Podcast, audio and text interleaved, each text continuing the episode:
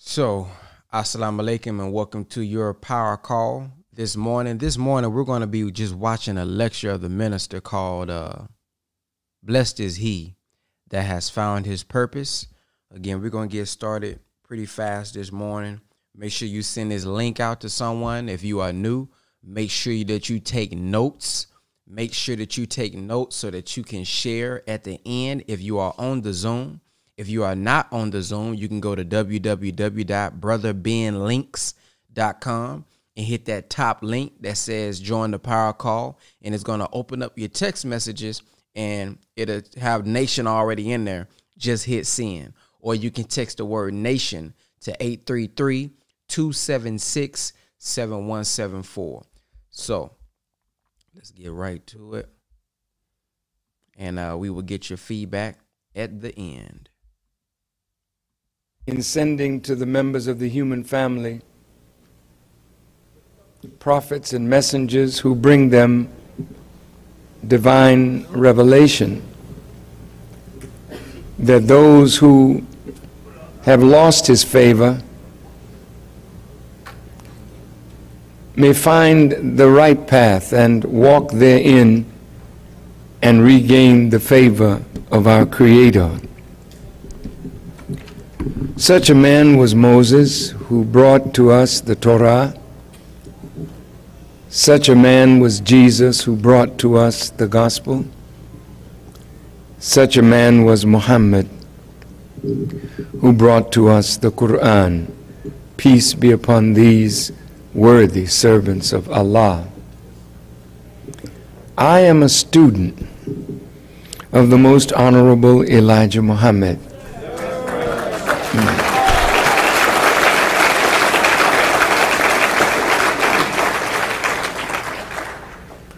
And Allah has once again shown His great mercy to a people who once were a great people but have been destroyed by an enemy who reduced us from what we once were to a destroyed nation. They made us to see them as our master. And they put fear in us when we were babies, that we would obey them as we should obey God. And by obeying a wicked slave master, He formed us and shaped us into His own image. As a result of that, we are the scattered, divided, robbed, and spoiled people that we are today. It is not in keeping with the pattern of God that He should allow a whole people to be oppressed under a tyrant for over 400 years and he do nothing. That's just not God's way. So as He did for those in the past, He did even more for us, because the scripture says He would not send someone, He would come Himself.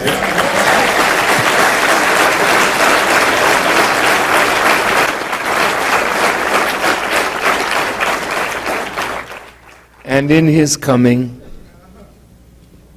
He would seek among us one with the right heart that would love us enough that He would be willing to endure whatever the modern Pharaoh would do to deliver us and make us a great people once again. We thank him for his coming. We thank him for his wise choice of the Honorable Elijah Muhammad. We thank him for the wisdom that he gave to the Honorable Elijah Muhammad that would take us from where we are and make us a supreme people and give us, the lost sheep, the lost brother, the scepter of rulership.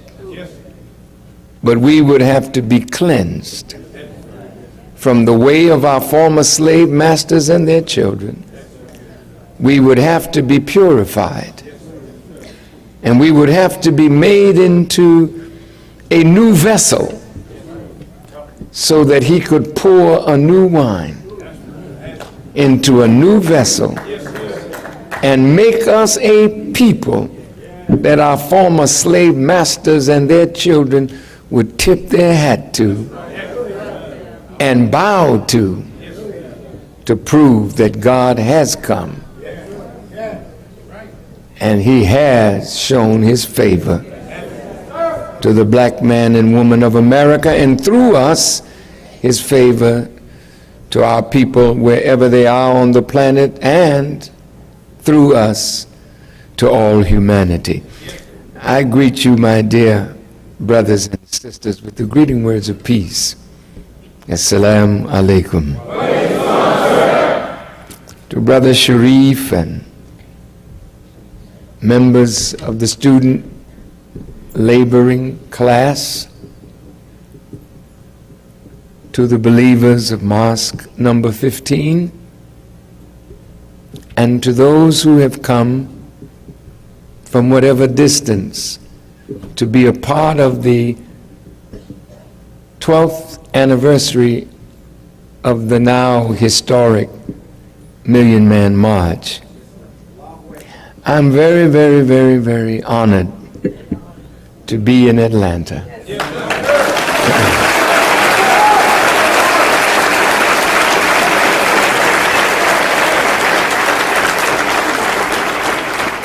I'm very honored to be in the state that produced the Honorable Elijah Muhammad.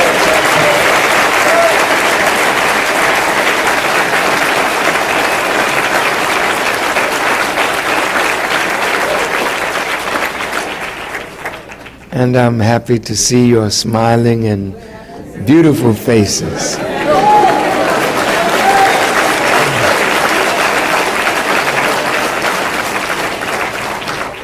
And to see so many of my wonderful family from New York, Mosque Number 7,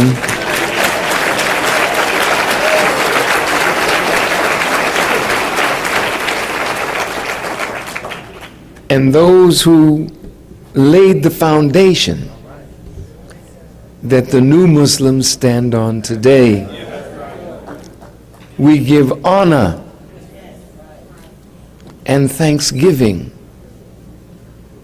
for those who followed the Honorable Elijah Muhammad during his presence and years among us. They made the sacrifice. They were tried, and they persevered, and they gave a beautiful example that we must try to live up to today. It would be a shame to dishonor the memory of those who helped to make us who and what we are. It would be tragic to dishonor the memory of those wonderful ministers and captains and secretaries and sister captains and beautiful FOI and MGT, many of whom have passed away, but they are not forgotten. They are not forgotten.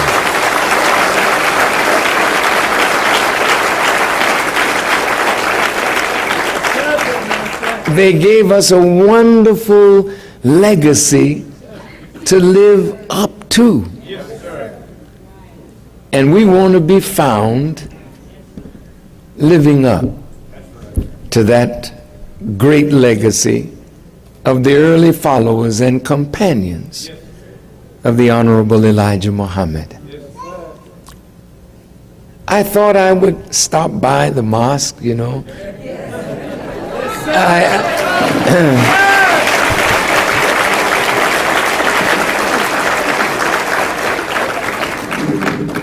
I didn't, you know, have anything particular to say, but I always know that if I'm blessed to stand before his people, yes, sir, that he would give me something to give his people.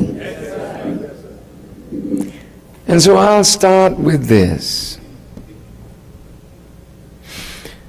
Blessed are they who find their purpose in life and are found living that purpose.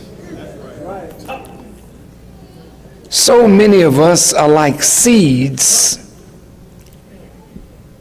that have never been dropped in the right soil. So the birds come and pluck up the seed, and we live and we die without ever knowing what our real purpose for being was.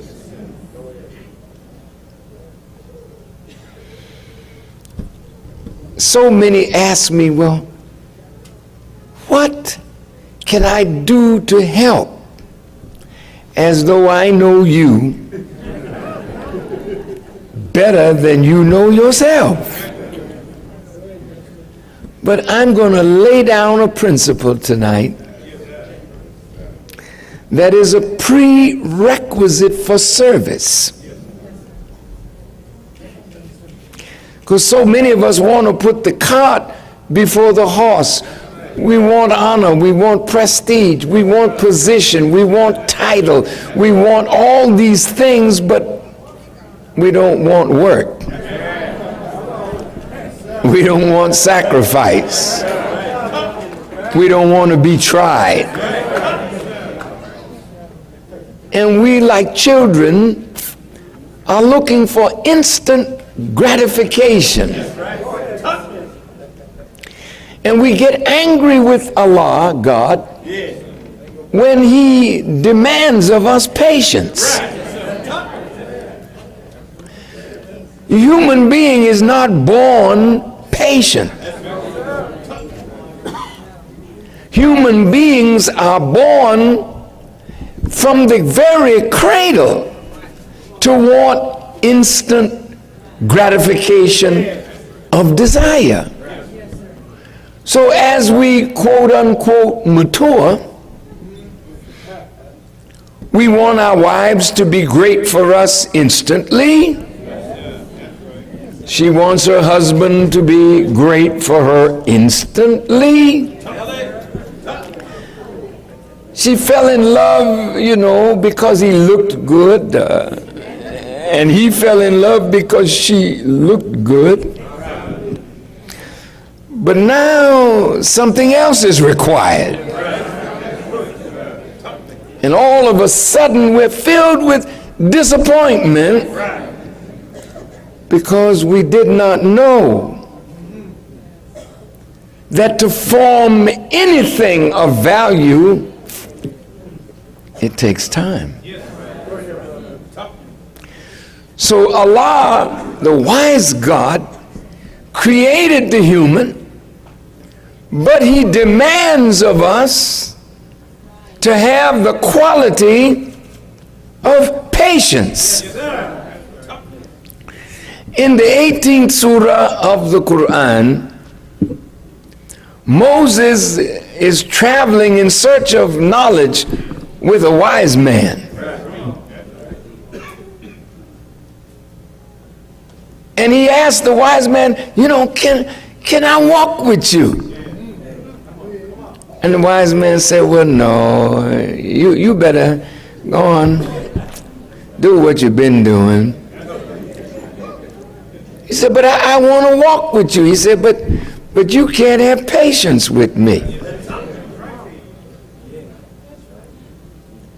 He said, because you don't have a comprehensive knowledge.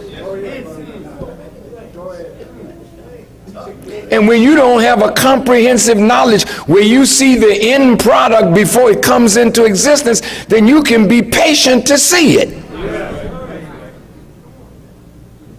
Like a woman who finds out she's expecting. Well, she knows I'm pregnant. She knows it's going to take at least 9 months. Well, she don't want to see it as a clot. I mean, some do. They want to get rid of it, you know. Don't do that. But there's some who know, well, you know, I'll wait on time. Because it takes time for what is in the womb to develop to the point where it can come forth and make you pleased with what you produced. Of course, when the burden gets heavy, you want it out of you. And still it can't happen until it's time. Well, what about the time that it takes to make a devil? And what about the time that it would take to make a God? The Honorable Elijah Muhammad taught us that it took 600 years to graft white out of black. He didn't live to see it, but he saw it. He worked 150 years and died, but he had people that carried out his principles and his labor. So after 600 years, what he envisioned in the year 1 came to fruition. And the Caucasian was born. Now the God comes to choose us. He didn't choose you because you were good. Because our slave master didn't make us good. He didn't choose us because we were righteous. Because the slave master didn't make us righteous. Well, then why would God choose a so-called Negro to be his people? Has he lost it? And anybody that would choose a Negro, you would have to say, is he all there? Or what does he know that we don't know? What did he see that we don't see? He had a comprehensive knowledge of things. And he saw in us the material that he could use to make a new people and a new world and establish the kingdom of God on earth.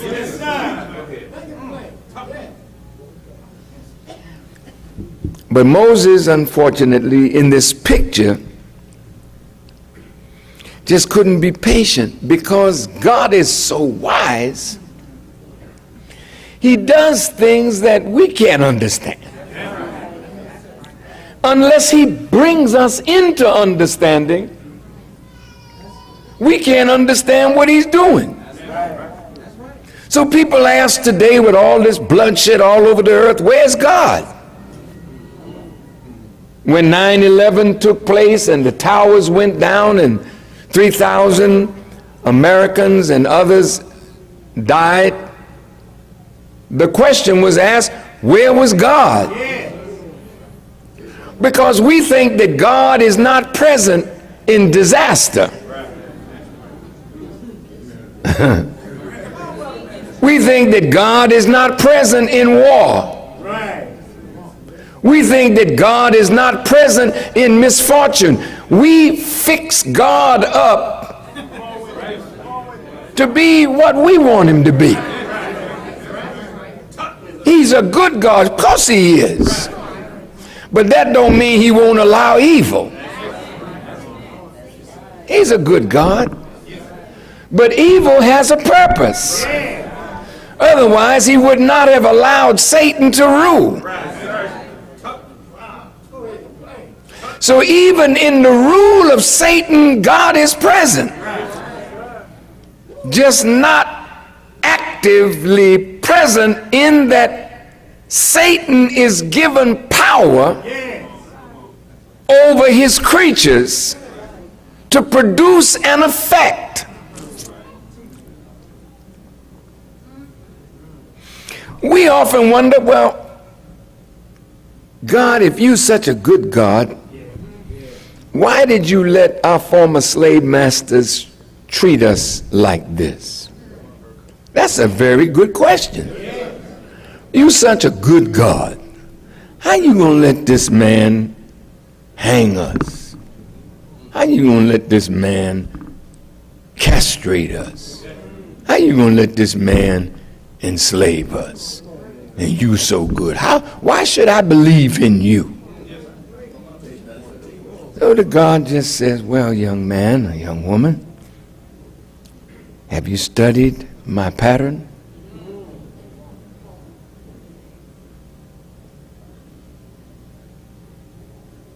Have you studied the pattern of life itself?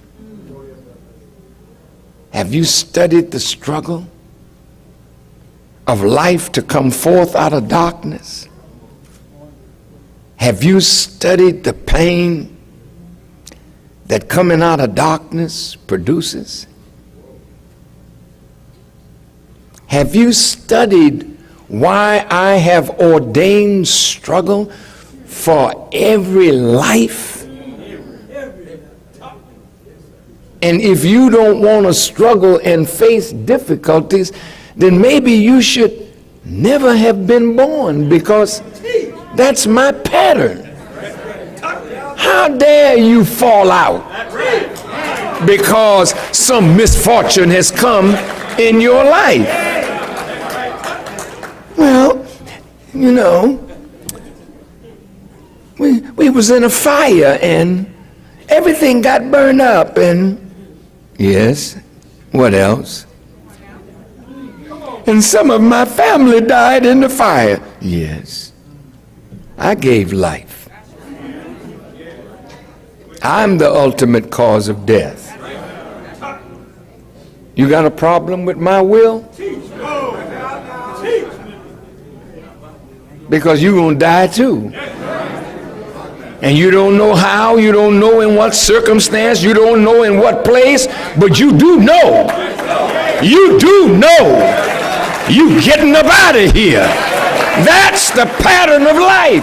If you don't want to die, then you should never have been born. But now that you're born,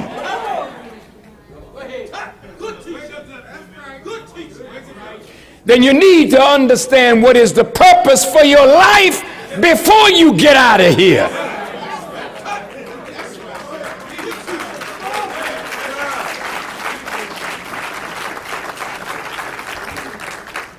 Some of you are so happy to praise and honor Jesus without ever considering the price that God permitted him to pay for the redemption of others. You don't mind him paying a price. Glad it wasn't me. Thank you, Jesus. Thank you, Lord.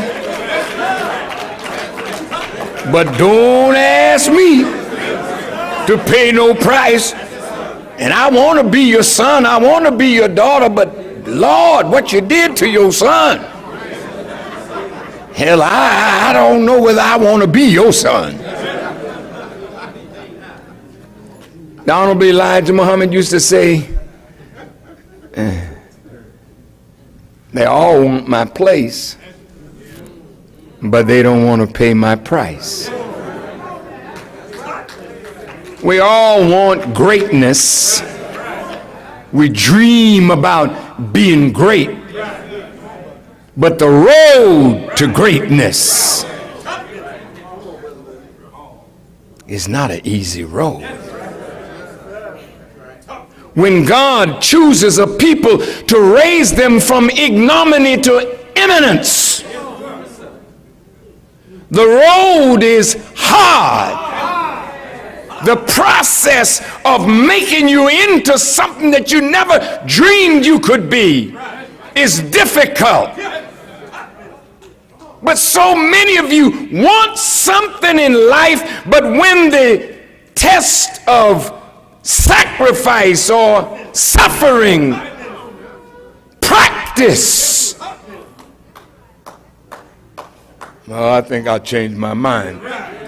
I remember when I was a young boy, I used to play the violin at school assemblies. And I did play well, and so some of my classmates would say, gee, Lewis, how long have you been playing that thing, you know? I said, oh, about 7 years now. 7 years. They thought they could just pick it up and play. So many of you started like this. Mama gave you a piano. You hit a few notes and all of a sudden you say, oh, damn, this is... Ma, give me a guitar. Ma, give me a saxophone. Ma, give me a clarinet. I don't care what Mama give you. If you're going to be great, you have to make a sacrifice. And because you want instant greatness, you're never prepared to suffer to become great. Blessed are they who find their purpose in life, but even more blessed are they who become what their purpose is. See? To say, I know why I'm here, but then don't do nothing about it. You're an enemy to yourself. The little sick life we're living. Sick life. Get up in the morning. Eat. Turn on the TV. Eat. Go to work if you got a job. Eat. Come back home. Eat. Look at the TV.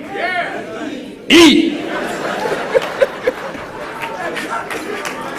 Say, wait, that's a hell of a life. And year after year after year, you go downtown Atlanta, you see a pair of shoes you want.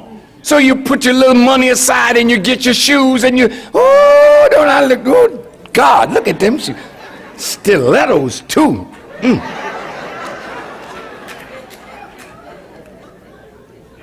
You get the things in life that you seek. A new car, a fur coat, a new apartment, a new house, and you're only happy for a moment. For a moment, because nothing that you have is there to fulfill your purpose. Nothing that you acquire can give you the joy that only working to be what God created you to be will give you.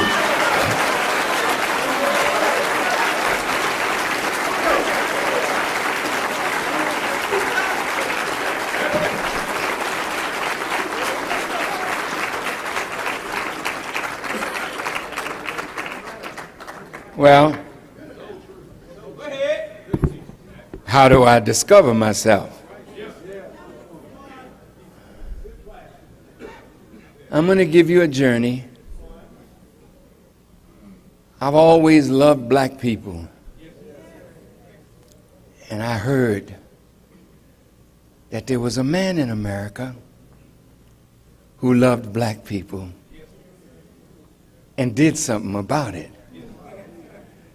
He was raising black people up from the condition that white America had imposed on us. I said, let me go hear this man. When I heard the Honorable Elijah Muhammad, I wasn't quite convinced, you know. I was somewhat convinced. My wife jumped up and joined. She joined ahead of me. And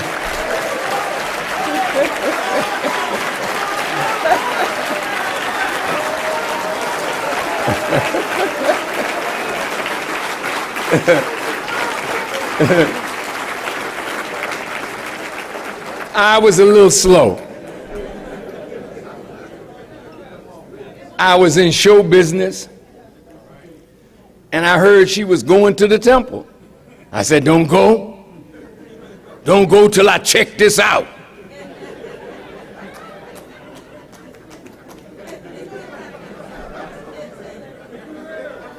She didn't pay me no attention. She went on to the temple and heard the teachings of the Honorable Elijah Muhammad. So when she saw him, she was ready right then. I had never been before. I was fairly convinced. But I went back to New York, and I went over to Temple Number 7. And Brother Malcolm came out and taught. Well, it was James 7X the first night I was there. And he was convincing. He was convincing. But I was leaning then, you know what I mean? I didn't fall over quite. But that Sunday when I came out and Brother Malcolm took the rostrum, I never heard a man speak like Malcolm spoke that day. And I thought, maybe this is God, you know? But this man was talking stuff.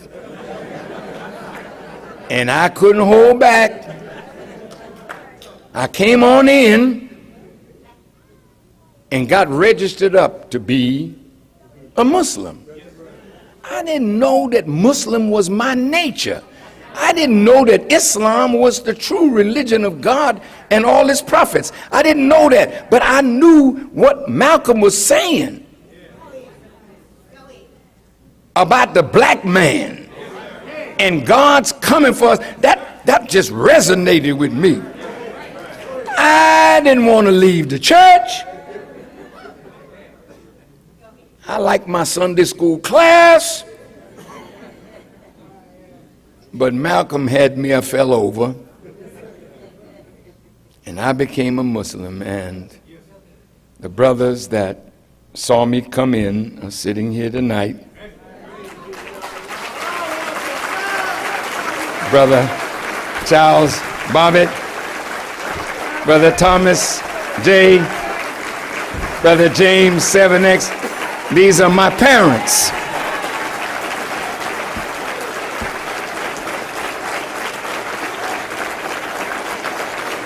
And if Sister Sylvia Shaw is in the building, where's my sister? In the back. Sylvia. Oh boy, let's hear it. See now, I'm sorry, we gotta make room. Oh man, I want to look at my sister. But listen, her husband is the man that made me a Muslim. Her husband was the man that made soldiers. Her husband was the man that shaped me after Malcolm got me. And I don't care how great the teaching is, if you don't have a soldier that can help to shape you into what you just heard, you got one half of the pie, but the other you never got. And most of you don't know that. Man, I would pick that sister up and carry her. Take your time, Sister Shah. Because that sister and her family made a great sacrifice. And today, it's time for us to pay honor and respect to those who made a way for all of us.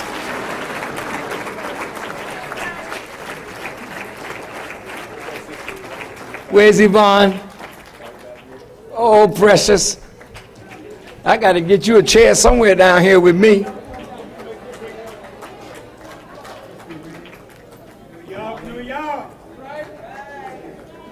Now, we took a little breather for a minute. But I wanted to say this because her husband, the last time I saw him, I was in Phoenix, Arizona, and he was working with Don King in Las Vegas, Nevada. And Brother Captain Yusuf came to see me in Phoenix. We spent several hours together, and when he was leaving, I kissed his beautiful bald head,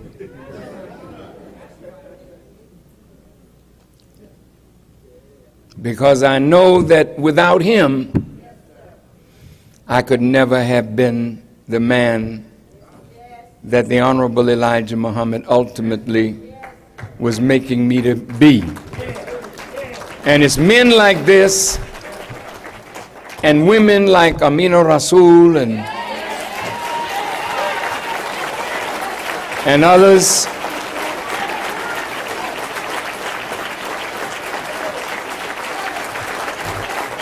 They have paid a price, and we cannot be unfaithful to the memory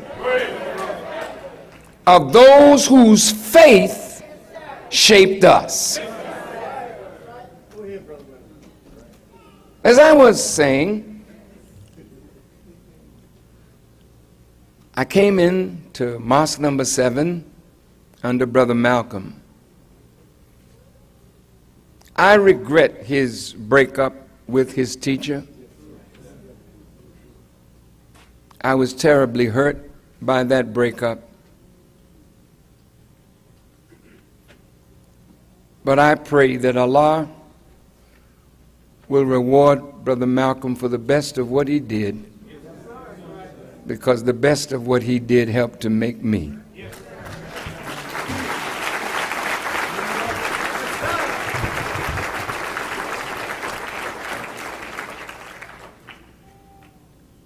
I was only in the mosque 30 days, and a letter came down from Elijah Muhammad that either you do your music or you get out of the mosque. You can't have both. Many of the musicians in the mosque left. But Brother Farrakhan, and I never will forget this, a brother came to the restaurant. It was Temple Number 7 Luncheonette on 120th Street and Lenox Avenue. We had rabbits in there. Well, they looked like rabbits. They were that big, but they were rats. They were the Harlem Rat Squad. And I was working in a nightclub downtown, so I came up to have soup because I missed the mosque meeting. And a brother came in telling me, man, a letter was read today. You got 30 days to get out of music or get out of the mosque. I got up from the table. I may have walked about 30 or 40 paces. And I said a prayer. I said, Allah, I can live without music, but I can't live without the truth. So right there, I made up my mind to give up music. As I turned to walk back to the luncheonette, Yusuf Shah was coming toward me. And he was angry with this brother who just dropped it on me, because Yusuf was going to say it in a way that would, you know, help me to make the right decision.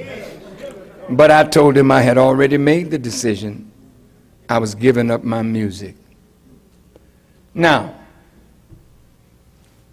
the road to greatness starts with sacrificing something that you love for God. I'm going to say it again now.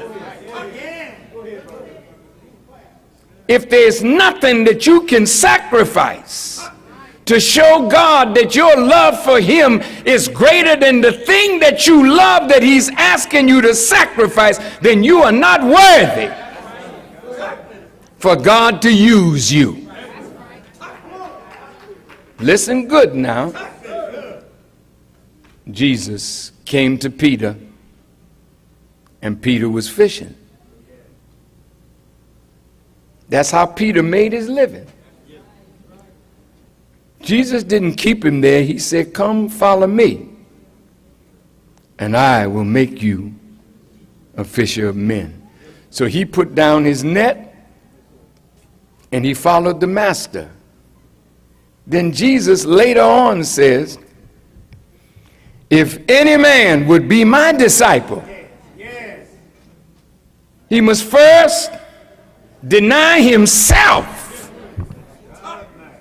pick up his cross, and follow me. This is the Jesus talking. What I'm about to ask you to do tonight, I don't care nothing about Assalamu Alaikum. And we love you, Farrakhan. I appreciate that. But tonight,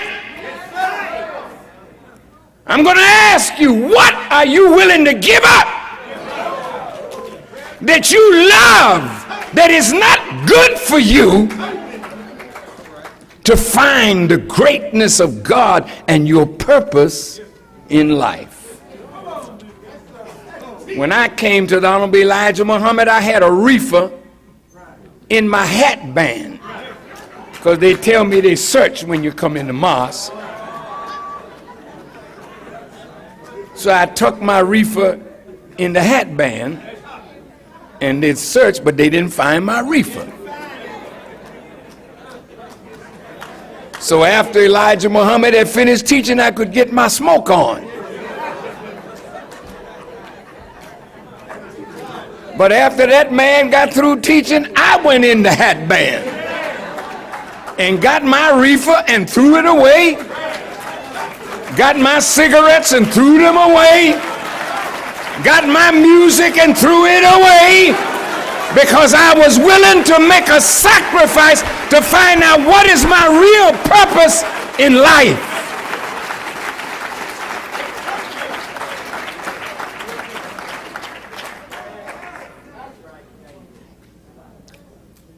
The real road to discovery of who you are starts with recognition of God and surrender. That's where it starts. By nature, you're a Muslim. So the lesson says, accept your own and be yourself. Well, what is my own self? My own self is a righteous Muslim. Well, are there any Muslims other than righteous? I beg your pardon. I never heard of one. Of course we have. Look in the mirror, there's one. Look at your neighbor, there's two.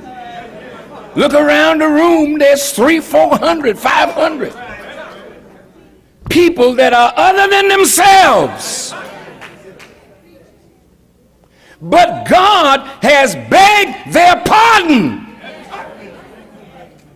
He did not come to charge us with our sins. He came to forgive us for our sins and start us on the road to self-discovery. And the road to self-discovery starts. What are you willing to give up to discover yourself? When I gave up my reefer,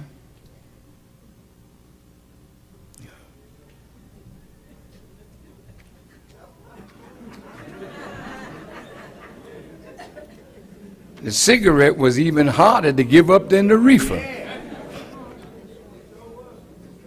But I gave that up.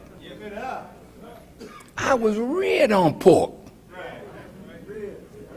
New Year's hoghead cheese. Mama knew how to lay into a ham. But when I became a Muslim, this is forbidden, divinely forbidden meat. And after the Honorable Elijah Muhammad showed us in the scripture where that wasn't good for me, I dropped off the pork.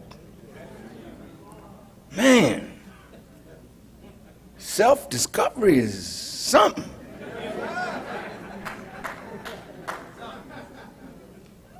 Then Elijah Muhammad said, I want to teach you how to eat to live. Yes,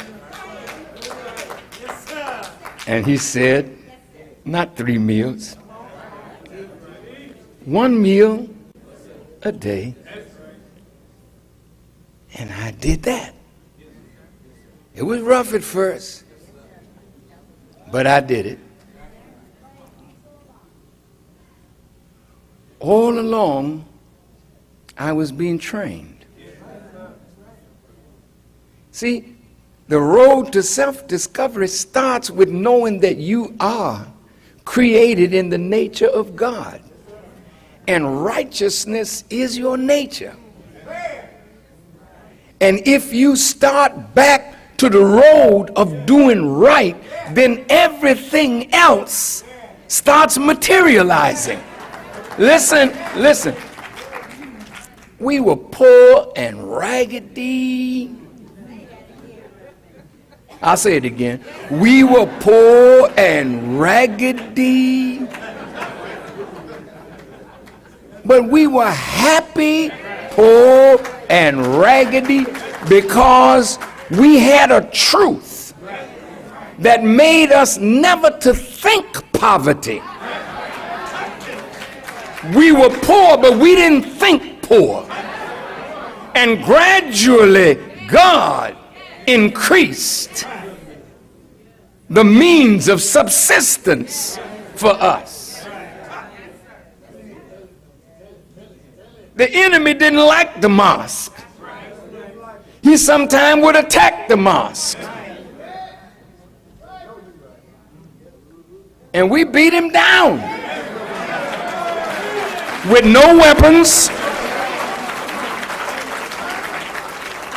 because we were so strong in our faith in Allah, who came in the person of Master Farad Muhammad, that no matter what we suffered, we held tight together on the road to self-discovery. I I didn't know where I would end up. I had no idea that one day, by Allah's grace, I would sit in the seat of the man that all of us came to love. And I would know that I was unworthy to unlace his shoes, but by his grace, I was chosen to help rebuild his work. The road to self-discovery is long. I didn't even know that I could speak. I used to stammer. Yeah. And when I became a Muslim, Brother Malcolm, on a Wednesday night, asked some of us to come up and say what Islam had done for us. And when I spoke that night, the temple went up and they were cheering. I didn't understand why they were cheering. But that night I discovered speech.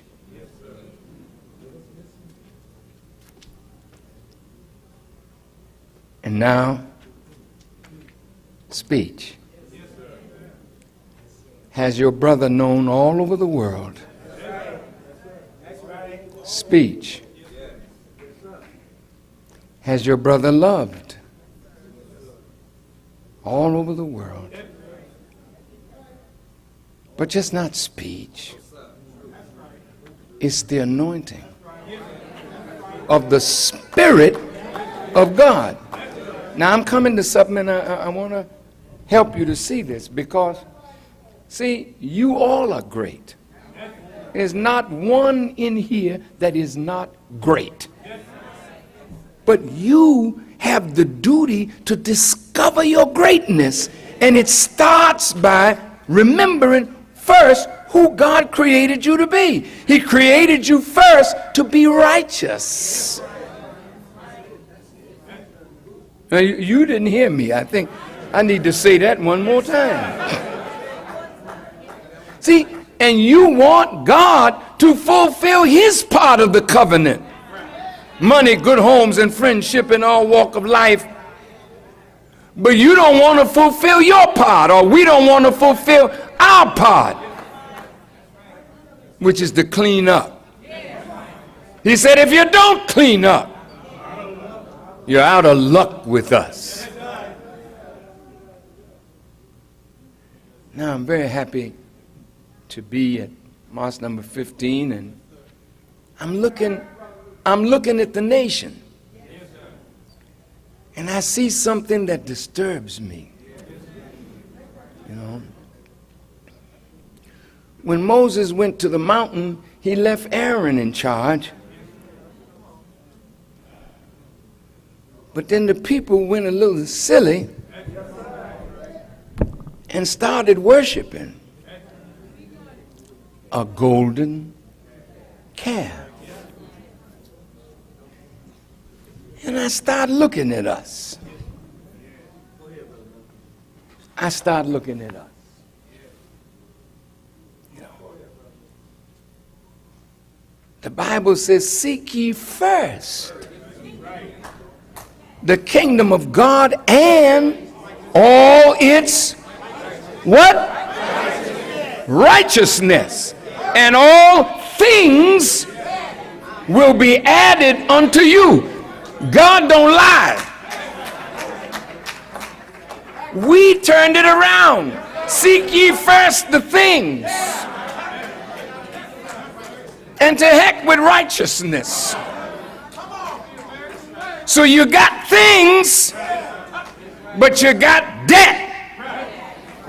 You got things, but you got an oppressor now who's oppressing you for the bills. You got things, but you've lost your religion. So there's nothing in the things that can satisfy you Now you've become worshipers of a golden calf. Watch this. In the Quran it says that the calf made a lowing sound. Didn't have a good sound. Just made a lowing sound. Air coming through. And here they had the voice of God that had spoken to them through Moses. And now they got this calf that made a funny sound. See, and that's where many of the mosques are.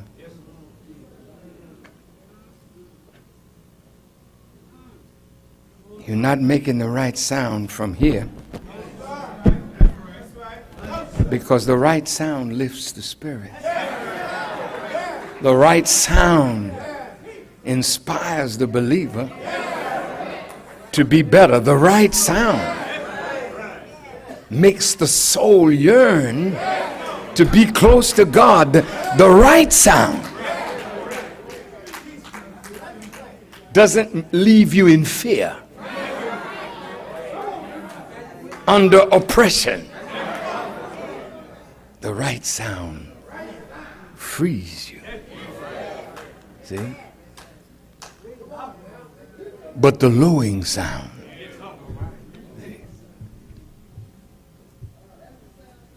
it's the sound that is killing the spirit of the people, because it's all about money and it's not all about the kingdom of God. Now wait. Ain't no question that you need money. I need money. We need money. We don't have money in a world like this, we're in trouble. So it's not bad to have money. It's not bad to seek money. That's proper.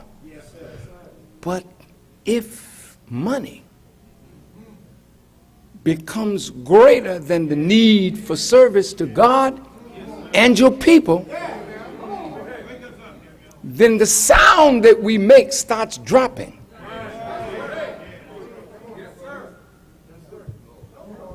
And it becomes a lowing sound. And then you begin to find desolation. People walking away. People can't handle it. Atlanta and the nation have great potential. Potentially, this is a great mosque. But if you're saddled with debt, what follows that is the oppression of men. That is why the Honorable Elijah Muhammad said we should pray this prayer 7 times a day. Oh Allah, I seek your refuge from anxiety and grief. And I seek your refuge from the lack of strength and laziness. And I seek your refuge from cowardice and niggardliness. And I seek your refuge from being overpowered by debt and the oppression of men. See? So then you say, suffice thou me with what is lawful. With what is lawful. Meaning you can't steal. You are not going to be seen in Tupelo, Mississippi at the gambling resort. Suffice thou me with what is lawful and keep me away from what is prohibited, and with your grace make me free from want of what is beside you. Now I can close. I found my purpose in life. It is to serve Allah. It is to follow His divine apostle, Messiah, messenger, the Honorable Elijah Muhammad, and to use the wisdom that he taught to raise our people up in America, in the Caribbean, in Central and South America, in Africa, and then take his teachings to the ends of the earth. I found my reason for being. And I'm willing to sacrifice my life to fulfill my purpose. See? Now, I think I'm not by myself.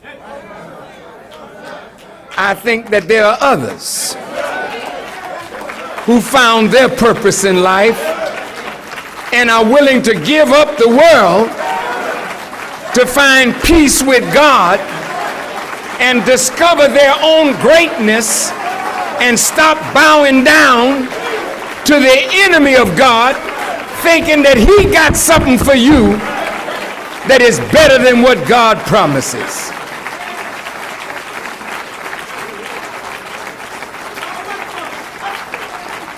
Now,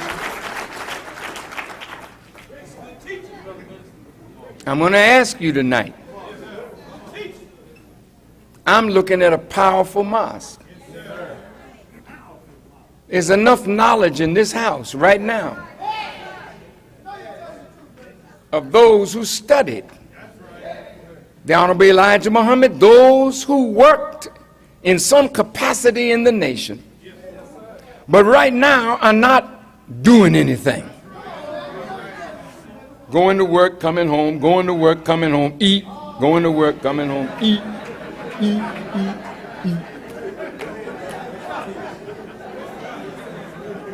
And all this ignorance is out here among our people, and we have the knowledge that can remove the veil of ignorance from our people, and we're doing nothing. What is the duty of the civilized man? And if the civilized man fails to perform his or her duty, what must be done?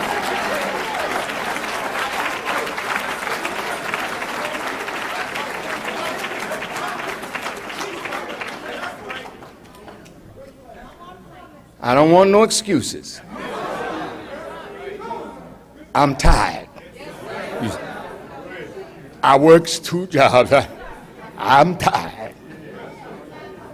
Yeah. Last year this time, your brother was dying. Last year this time, I had lost 30 pounds. In October, by November, I was in the hospital with infections. And the doctors told me if I didn't have this operation, it was only a matter of time before the infections that I kept having and the pain that I was in, the excruciating pain, that I would die. Huh. Many of my Christian friends, the Reverend Jesse Jackson, and Tavis Smiley, and Cornel West, and some of the great preachers in Chicago, they came by my bed and they prayed with me and prayed for me. And some of them looked at me and said, we don't think Farrakhan is going to make it. And when I had a bleed out and they had to rush me again to the hospital, even Mother Khadija looked at me and said, well, maybe he's gone.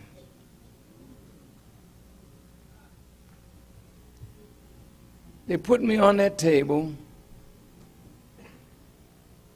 And as they were wheeling me in for the operation, a beautiful black woman came to my bedside and said, "My name is Grace." And when I knew that Grace was with me,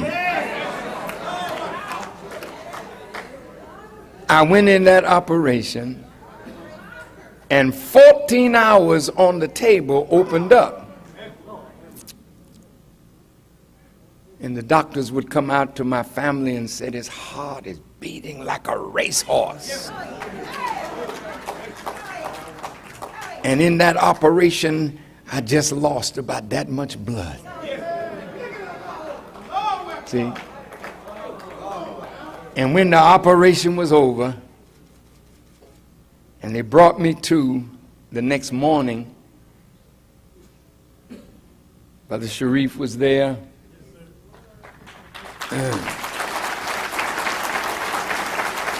Some of my other doctors were there, and I raised my hand to try to give them a... But it was so much pain when I did that, you know. My next birthday, I'll be 75.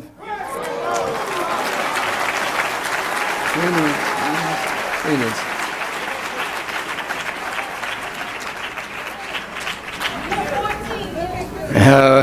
Don't tell that story now, come on.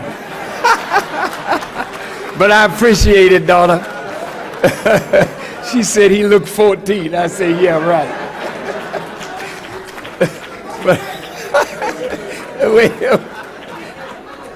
But listen, family, listen. At my age, I don't take a pill. I have no medication. I don't even take an aspirin for a headache. This is the God's truth.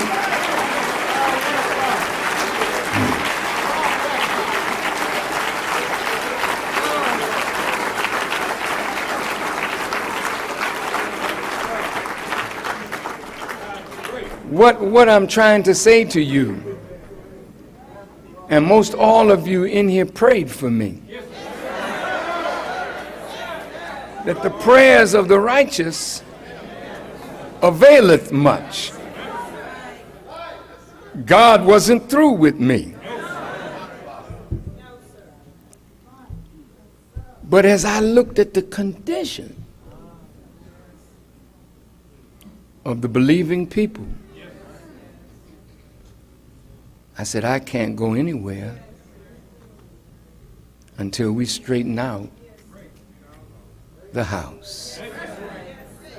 I know it's difficult, wait, to take away a title, because it makes people feel naked. That's too bad. No, it really is too bad. Because if wearing a title gives you clothing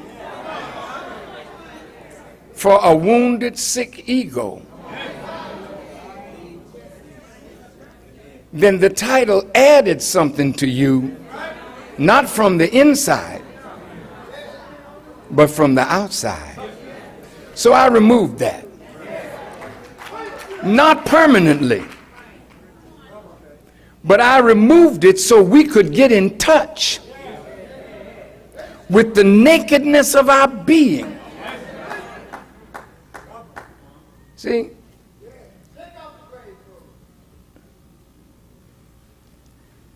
We like bling bling. And it does something for us. We like fine cars and nice things. And it does something for us. What does it do for you? It makes us feel better than our neighbor that don't have what we are showing off. See, that's sickness. That's sick. See, if I can put a chain on my face, on my neck, bling blinging, and it makes me feel better, that's because I'm empty on the inside. If I got to have a Cadillac when a Volkswagen would do,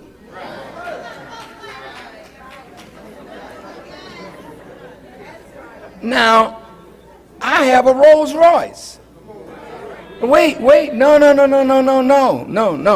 listen, I got a Rolls.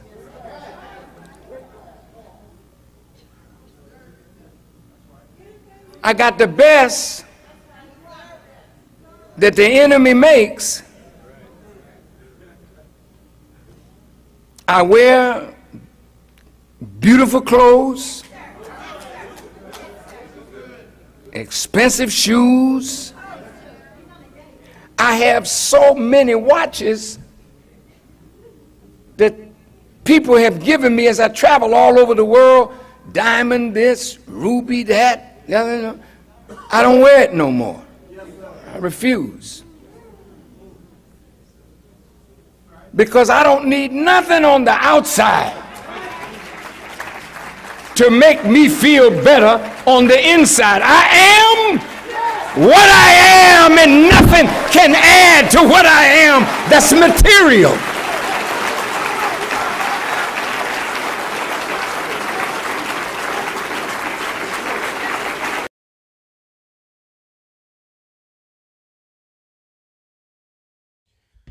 Woo! That's part one, family. That's part one. Man, press your ones in the chat. Press your ones in the chat if you got something to share. Oh, man, that lecture there. It's called Blessed Are They Who Find Their Purpose in Life and Are Found Doing It. Man, he dropped a lot of gems in that. So if you want to share, press the #1 in the chat on Zoom. And we're going to bring you up. Let me see here. Go ahead, Sister Shalon. Oh, boy. Okay, thank you so much for this. The very first thing that got me was him saying seeds that have never been dropped in the right soil. I immediately thought about family because I've cried so many nights wondering why it is that I have felt like I was a seed that was dropped into the wrong family. Like my mindset is so different, especially since I've come into the teachings. And trying to bring the teachings into the family has just been so difficult. It's like, why am I in this family? Why do they just want to be so, well, I don't want to use the word I was getting ready to use, but why are they just so hell-bent on just not understanding that the teachings are life? How do they just want to remain, to me, dead when there's so much life in the teachings? So I've had to deal with feeling like I was a seed dropped in the wrong family. And then I turn around and have to deal with that as well with a mate. How did my seed drop into this, to the hands of this individual? So I've had to talk to myself and tell myself to get out of that mindset and just keep enhancing myself, because I was a seed dropped in the right place when it comes to Islam. That has been my saving grace. When he also said, to form anything of value takes time. Mm. I think about that as well when it comes to me finding and coming into digital real estate. I've had challenges, but I have to remain steadfast and have to just be patient, because I know my time is coming with this. What is the purpose of, the purpose for my life? Especially when it's with regard to my family, what should I be doing? I feel my life was derailed because I didn't properly do as I was told to do, as I was instructed to do when I came into the ranks. I understand now so very much so when he says, stay in the ranks when it comes to your mate. Do not go outside, because inside of the ranks, we're taught how to be towards one another, how to be for one another. The outside world does not know this. I derailed there and went outside. And for that, I paid the price.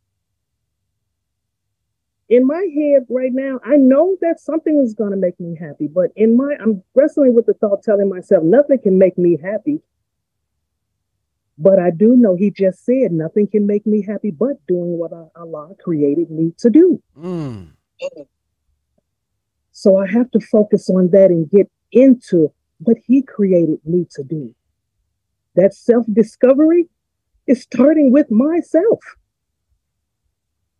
I have to start doing right and everything will materialize. I have to stop with this poor mindset. Don't think poor. I know God will increase my means of sustenance. He just shared that with me, and I know it is the key. No matter what it is that I suffer, hold on tight. Hold on tight. The right sound. I heard the right sound when I came into the knowledge of digital real estate. Brother Ben, you are the right sound. You have been the right sound for me. You have been the kingdom of God with your sound. What you're doing now, that sound that I heard from the minister coming from what you do, you've put that right sound. You've been an addition putting that right sound. My purpose is to serve Allah by helping our people. So I intend on, as you said, listen, speaking. I have to speak. I have to remove this stammering tongue of mine, or this lack of this fear that creeps up. I don't understand how sometimes I can be the best at opening up my mouth and saying what I want to say, what I feel I need to say. But this tongue of mine, I have to remove it. I have to remove the field. I have to remove this veil of ignorance that creeps up here and there. That's all I wanted to say. Thank you for allowing me to share. Yes, ma'am. Man, something came up. Uh-oh, that ain't the right one. Something came up. You talked about he's not happy lest he's, living his purpose that God set out for him. And I wrote down, duty, he said, our duty is to discover your greatness. Who did God create you to be? And as we struggle to make money, as we struggle to become so-called successful, as we strive to do our best on this earth, sometimes we may lose sight of that. Just who did God create me to be? What am I born for? I've seen so many people in digital real estate ask me, man, what do you think about this? And I want to go this route, and I want to do this. And I ask them, hey, man, I know you want to do all this different stuff. What's your gift? And when they tell me what their gift is, their gift ain't got nothing to do with what they said they trying to build. So our reason and purpose for the reason God has created us should be the foundation or the vision for what we are building everything out from. But many of us lose sight of that because we're not searching for our greatness, or we're not searching or thinking about at the root of everything we do, why did God create me? And as I listen to you say the seed was dropped in the wrong soil. Well, you can also look at it this way. Allah has an active will and a permissive will. So he permits certain things to happen for reasons. The Honorable Minister Louis Farrakhan could also say, well, I was planted in the wrong soil because she wanted to abort me 3 times.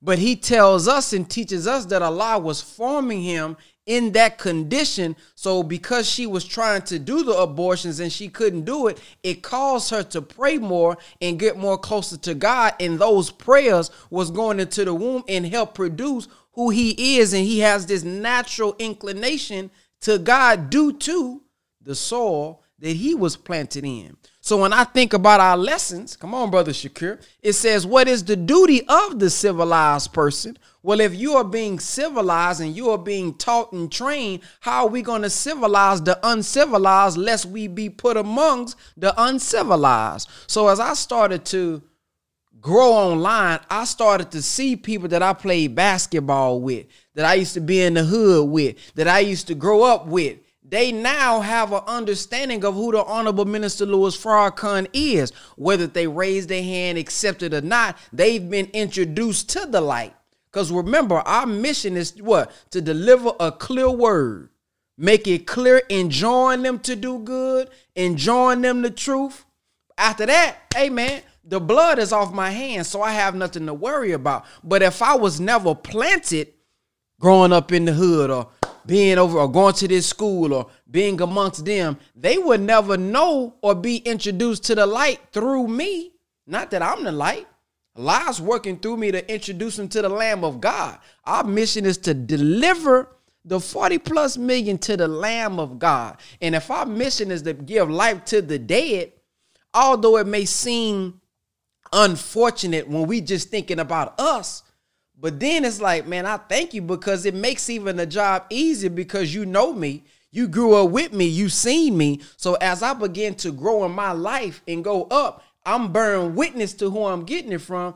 That by nature or indirectly or directly is introducing them to the light too. So it's helping me in my mission that I was born in that manner, or I was placed in that soil. So I would look at it, you know, from that way. And also remember, man, the minister said when he's trying to polish you, he's going to put sandpaper around you. He's going to put sandpaper around us that's going to sharpen us up. Brother Miley used to always give us this analogy.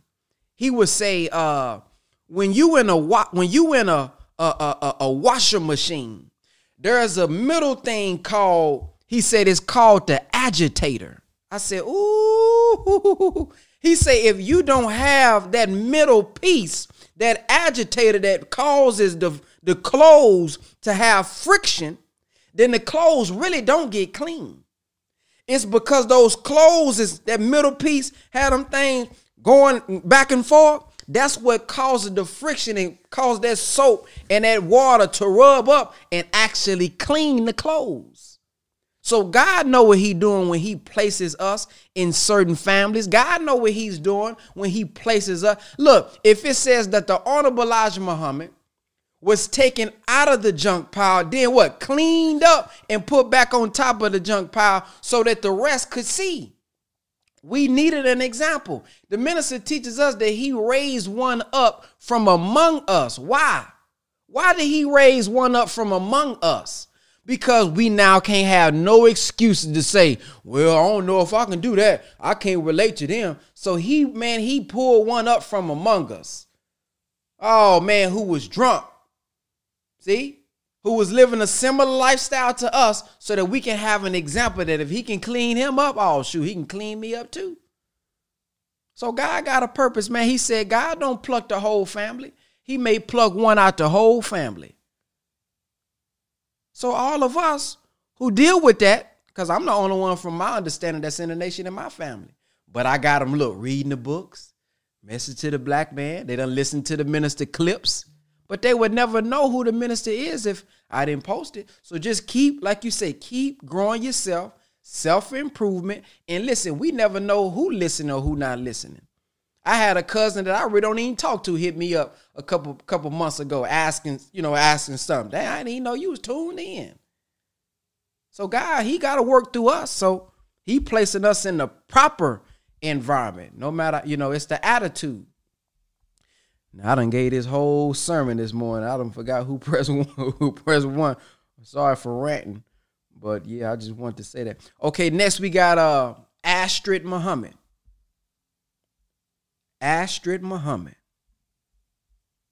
Are you still present with us here today? Yep, I see you. Yes, sir. There you go. Assalamualaikum. Walaikum salam. Okay. Wow. You're so on time, Brother Ben. A lot of the questions that I have on whether or not I belong in this class has been answered, especially today with Hannah Minister. And I feel like we're in a mosque. I feel like we're having a study group. I feel like we are given a mission because as the minister spoke, I personally, I'm thankful that Sister Shalon, she invited me to this morning meeting. Go ahead, Sister Shalon. I'm very thankful because this is something that I need. You know, I need to be a part of this family where I'm not trying to figure this stuff out by myself anymore. Because it's been 3 years now that I've been on the edge. Like, am I gonna get in this class? Am I gonna get in here? Made a few failed attempts, but after hearing the minister, I'm sitting over here, I'm crying because I know I have a mission and my life does not feel complete. I don't feel like I'm really living. For some people, living is going on these trips and buying and doing and having a bag. Yeah, that's nice. I want that. But deep within my soul, my spirit, me, the real deep me, I do not feel complete. And after hearing the minister and listening to you, Brother Ben, all right, Brother Minister Ben, I feel like I want to reach out to my neighbors. I want to reach out beyond just my neighborhood. I want to touch people and give them the life-giving teachings because I have to remember, I know we mentioned family, you know, they call it, what, a black sheep of the family? I don't mind being called that because it's a process. You have to be patient. You have to keep up prayer. You have to fast. You have to stay connected to God to even get people to accept what you're trying to give to them. You know, so I am, you know, I'm very thankful to, you know, to be a part of this because in order to do what God created me to do, in order to use my gift, sometimes we need help to do it.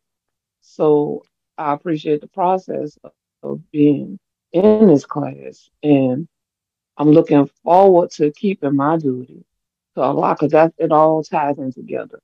You know, if you do what you're supposed to do, you're following, you know, the 5 principles of Islam.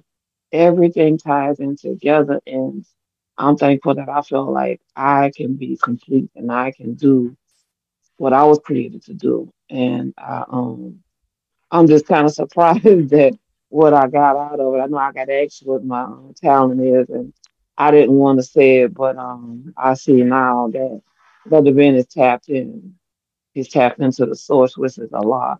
And I believe that he can help all of us to figure out what our talent is, know what our gift is, and we can find it, tap into it, grow it.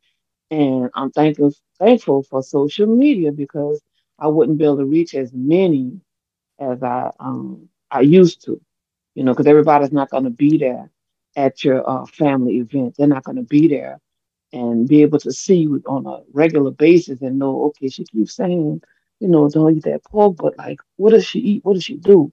You know, so we have work to do is what I was thinking when I heard the minister speak.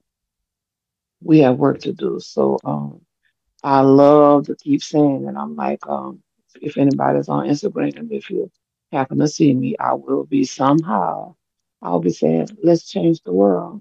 The minister didn't make those CDs for nothing. So he gave us a mission. Let's change the world, family. Wa alaikum salam. Man, another guest from Sister Shalon. Now listen, brothers. Y'all gonna let Sister Shalon outdo y'all? Y'all gonna let Sister Shalon outfish y'all, brothers, man? Listen, I want to give a major shout out to Sister Shalon for doing this mighty work of bringing people to this power call to hear the teachings every morning. That's so important. That's so important. You know, it's like the minister saying how you walk past your people and you don't invite them to where you know, you getting the truth from. This is important, man. And let me say this. Our student minister, I think he was talking about this.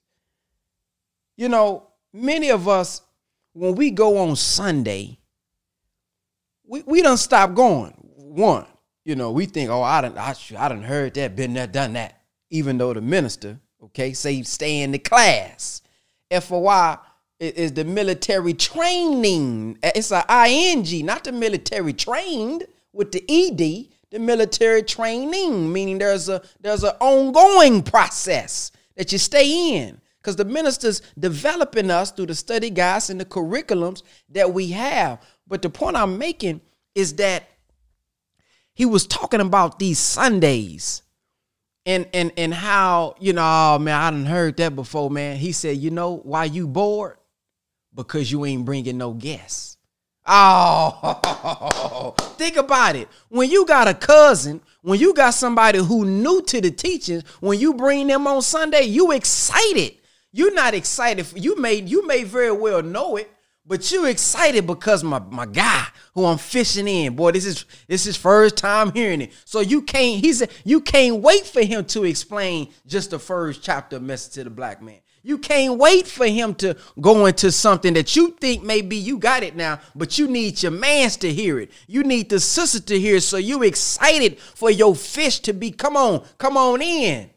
But when you going by yourself every Sunday, see, when we going by ourselves every Friday, yeah, it can sound repetitive.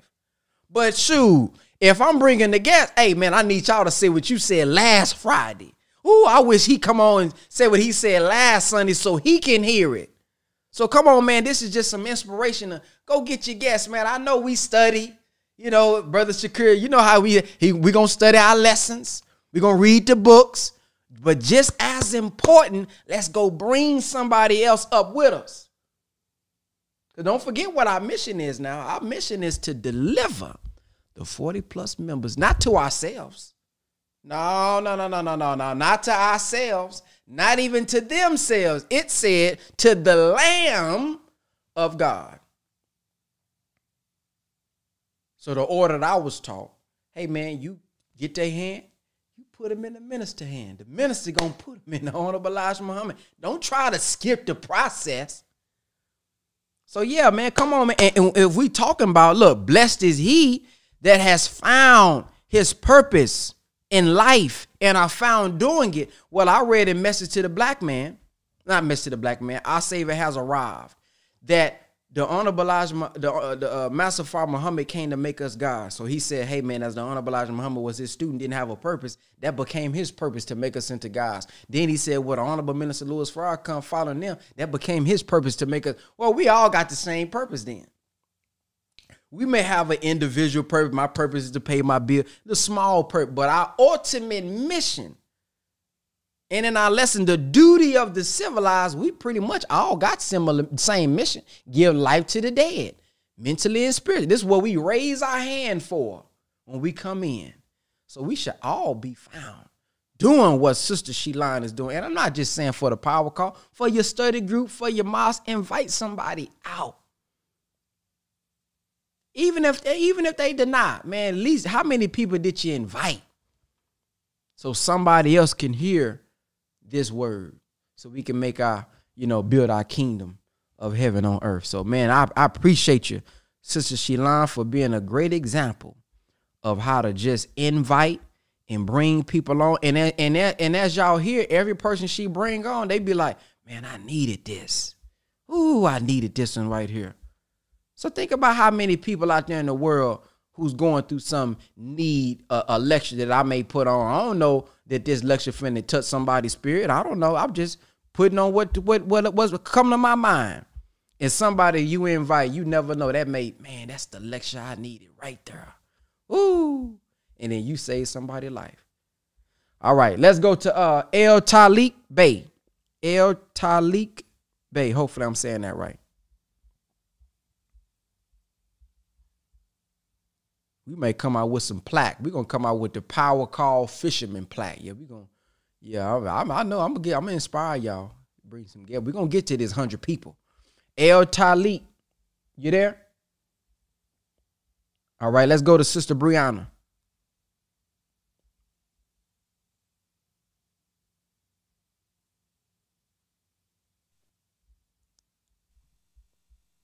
Assalamu alaikum, everyone. Walaikum salam. When he said, we have to sacrifice what we truly love for God, it made me think about how long I have come, or how far I've come. It made me think about, is there anything else that I need to sacrifice? Right? Like, I already gave up the easy thing. I feel like, just like the minister said, he said smoking was, the cigarettes were harder than the weed. Right? I mean, I got late, so I stopped smoking a while ago. Drinking was easy. Seafood was a little tough, but I stopped. When you know better, you do better, especially when it comes to your health. I just get conflicted because I know what my purpose is. It's to help people. I've known that since I was 15, because I would lay in bed thinking, some people don't have this. How can I help? So I've known for a while what my purpose is, to help people to their next step, and to see the best in them, because sometimes people see in us what we don't see for ourselves. But our mission is only to deliver. And if you feel like you're dragging someone across the line, then they're going to leave anyways, because they don't want it for themselves. But you still do invite, you still do bring them out.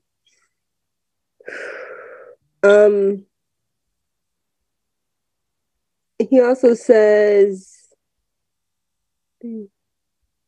I know that we are supposed to go and help the people, but something else I get conflicted with is knowing, like, because I'm going to pick my piece. Like, if I know, like, I don't watch, like, the ratchetness. I don't listen to ratchetness. And I don't allow certain energies around me. However, that's the energies our people are in. So I'll go spread the word. But I'm kind of quick to leave, because I'm like, all right, well, if I feel myself getting uncentered or my peace being disrupted, then I can't really help anybody else, because I'm not thinking of myself. So I don't know. And also, since I ain't on here, well, thanks for the power call. Always, Brother Ben, you're amazing. If anyone knows how to open up airways naturally, please let me know, because I'm not even sick. My freaking lungs are just clogged. But yeah, I have more, but I can't even keep talking. Thank you. Yes, ma'am. If y'all can help her out in the Telegram chat. You know, you mentioned going around our people, you know, if they living in ratchetness, if you will. And, you know, we let that life go. A scripture that came to mind, it may not apply, but I'm going to just say it because it came to mind, is that it's not what goes in the man that defiles them. It's what comes out. And in one of our study groups, we were taught that, you know, many of us thought that meant, oh, boy, I can eat pork now, because it's not what goes, you know, we're going to boy you deceptive intelligence in a minute. It's not what goes in, it's what come out. So, you know what I mean? I can eat the pork now because it's going in. But no, I want to share a clip from the minister on what that means. Let me see if I can pull it up for y'all. Man, that's funny. I just shared this the other day. Man, I'd have made so many clips over the years, man. Well, let me just put it on. I'm gonna just put it on my screen like this here. All right, here we go. I'm gonna put it on my screen like that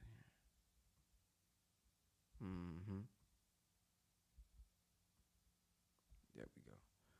Let me get my butt out of the way. All right, here we go. Let's see. Suffering is decreed by God for your advancement. I'm almost finished. Have you ever read this scripture in the Bible? It's not what goes in that defiles a man, but it's what comes out.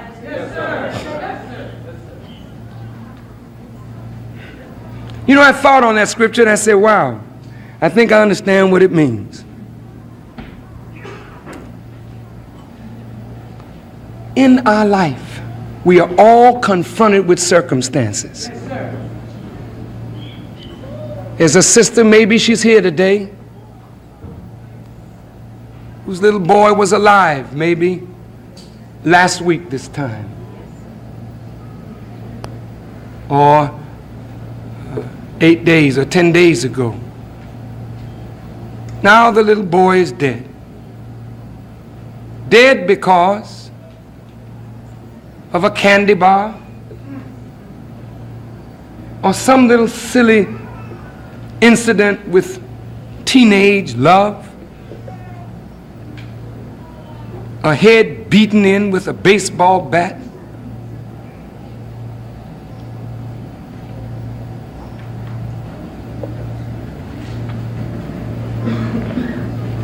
God teaches lessons through suffering. And I say all of that to say this, that how you take it is what defiles you.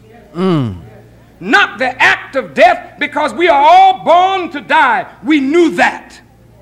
We just don't know when, in what manner, or in what place, but we know that the evil accident of time will take place on all of us. So death is a foregone conclusion, and the only way you can miss it is never to have come to life. But since we have come to life, then death must come to us all. Okay?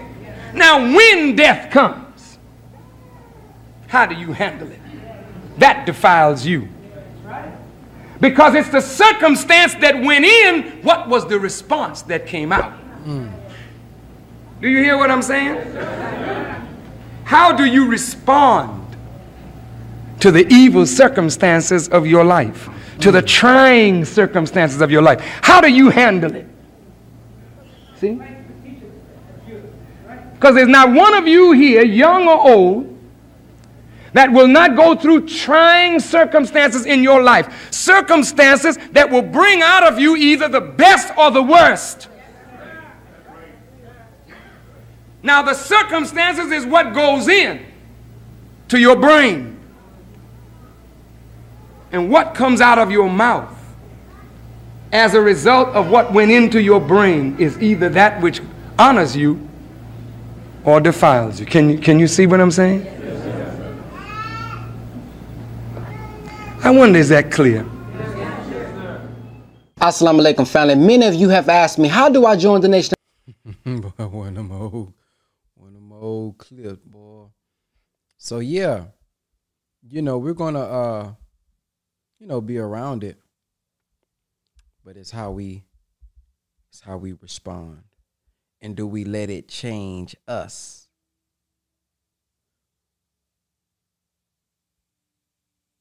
And also, you know, Jesus sat with the sinners.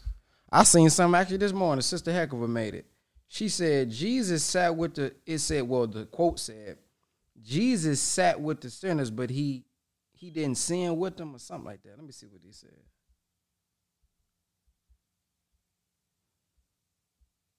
Jesus sat with sinners. He didn't sin with them. Know the difference. So, yeah, that's the thing. With the marketing. Okay, I gotta go at 10. Let's take one more. Let's see who was next. Let's see who was next after. Who was that just went? That was Sister Brianna. Okay, next up is Sister Yolanda. Assalamu alaikum. Blessed are those Blessed are they who found in their purpose of life, or however it goes. And I want to thank you, Brother Ben, for operating in your purpose in this life and spreading this word to us. but in the lecture, the minister had mentioned birds come and pluck up the seeds before knowing what is the purpose or something like that. I'm paraphrasing. And I looked at that and I said to myself, when all these seeds are being planted in myself, Sister Yolanda, how can I protect my seed so that someone won't come up and pluck it up out of me? As Brother Shakir always say, study your lessons. So in studying my lessons, I'm protecting myself by this truth that the Honorable Minister Louis Farrakhan is delivering to us in all these lectures, getting on my power calls, reading books, joining groups that are like-minded, and we're trying to build and learn off of this word. I'm going to protect my seeds. And as I'm protecting them, I'm also fertilizing them and watering it so it can grow inside of me, so a thing can become natural. As the minister said, struggle was ordained for us. It was a process and a struggle for us to come out of the birth canal so that we can come on this earth realm to find our person so that we can deliver the 40+ million to the Lamb of God. How can we do that? Look at the great example that we have in front of us. The minister breaks down the scripture. We read the scripture, but do we know how to translate the scripture, understand the scripture, get the knowledge and the teaching out of the scripture? Therefore, study our lessons. Minister, Reverend Shakur, you got me saying that like all day now. I always keep saying studying our lessons. And when I talk to someone, so therefore, I thank you, Brother Ben, for this call. And the people that I invite, I pray that you all speak up. Let us know, let Reverend know, Ben know, and all the other believers of all the other guests that are on the line. Don't be afraid, because we all in this together. Reach one, teach one. We can't just sit in our little cubby holes and not say nothing, because everything we going through life in life has already been done. And just like when the trouble is sent out, the blessing is right there with it coming. We just got to execute on these teachings and do it the way by submitting our will to the God. It's right here. It's going to protect us. It's going to keep us. It may take us a little longer to get there with what we see in front of us, but don't look at what's in front of you other than keeping your eye on that sparrow that's going to get us to the other side. Assalamu alaikum. Wa alaikum salam. Sister Shalon say Brother Daniel is her guest as well. Brother Daniel, do you mind coming on sharing just some feedback of what you think about your first call this morning? Brother Daniel. Yes, sir. Assalamu alaikum, Brother Ben. Wa alaikum salam. I'm enjoying the atmosphere. I just got on, so I'm enjoying the atmosphere. I'm just listening, learning, and it's forcing me to come out of my comfort zone. And I know I was told by many wise people that says everything I'm looking for is outside of my comfort zone. So I thank Allah for your example. And I thank you a lot for the believers and the guests and whatnot. But I'm just listening and learning. Praise be to Allah, man. Well, I thank you for coming on in the morning. I encourage you to invite somebody as well. Yes, sir, I will. Thank you. I appreciate you. Assalamu alaikum. Wa alaikum salam. All right, fam. We're going to close this thing out. I thank you all for tuning in. We got up to, I think, 70. I don't know. But we at 67 right now. The goal is to get over 100 people live on the Zoom with us in the morning. So all of y'all who watching on Facebook and YouTube, if all y'all just came over to the Zoom, we'll hit our goal. We want to hear from y'all too. So text the word nation to 833-276-7174. Again, text the word nation to 833-276-7174. And remember, even if you don't get a text in the morning, all of y'all who are on a Zoom right now, even if y'all do not get a text, come on at 8 a.m. Monday through Friday, just in case my text messages run out and I can't text you guys because I pay every time I send those text messages, I got to pay for those. So just letting you guys know, because I know a lot of y'all be needing a reminder. I know the reminder is good, but I don't want y'all to only come on if y'all get a text. That's what I'm trying to train y'all out of, because that did happen last month. All right. So I thank y'all for listening. God willing, I will see you all in the morning, 8 a.m. Central Time. As-salamu alaykum. Wa alaykum salam, Brother Ben. Have a great day.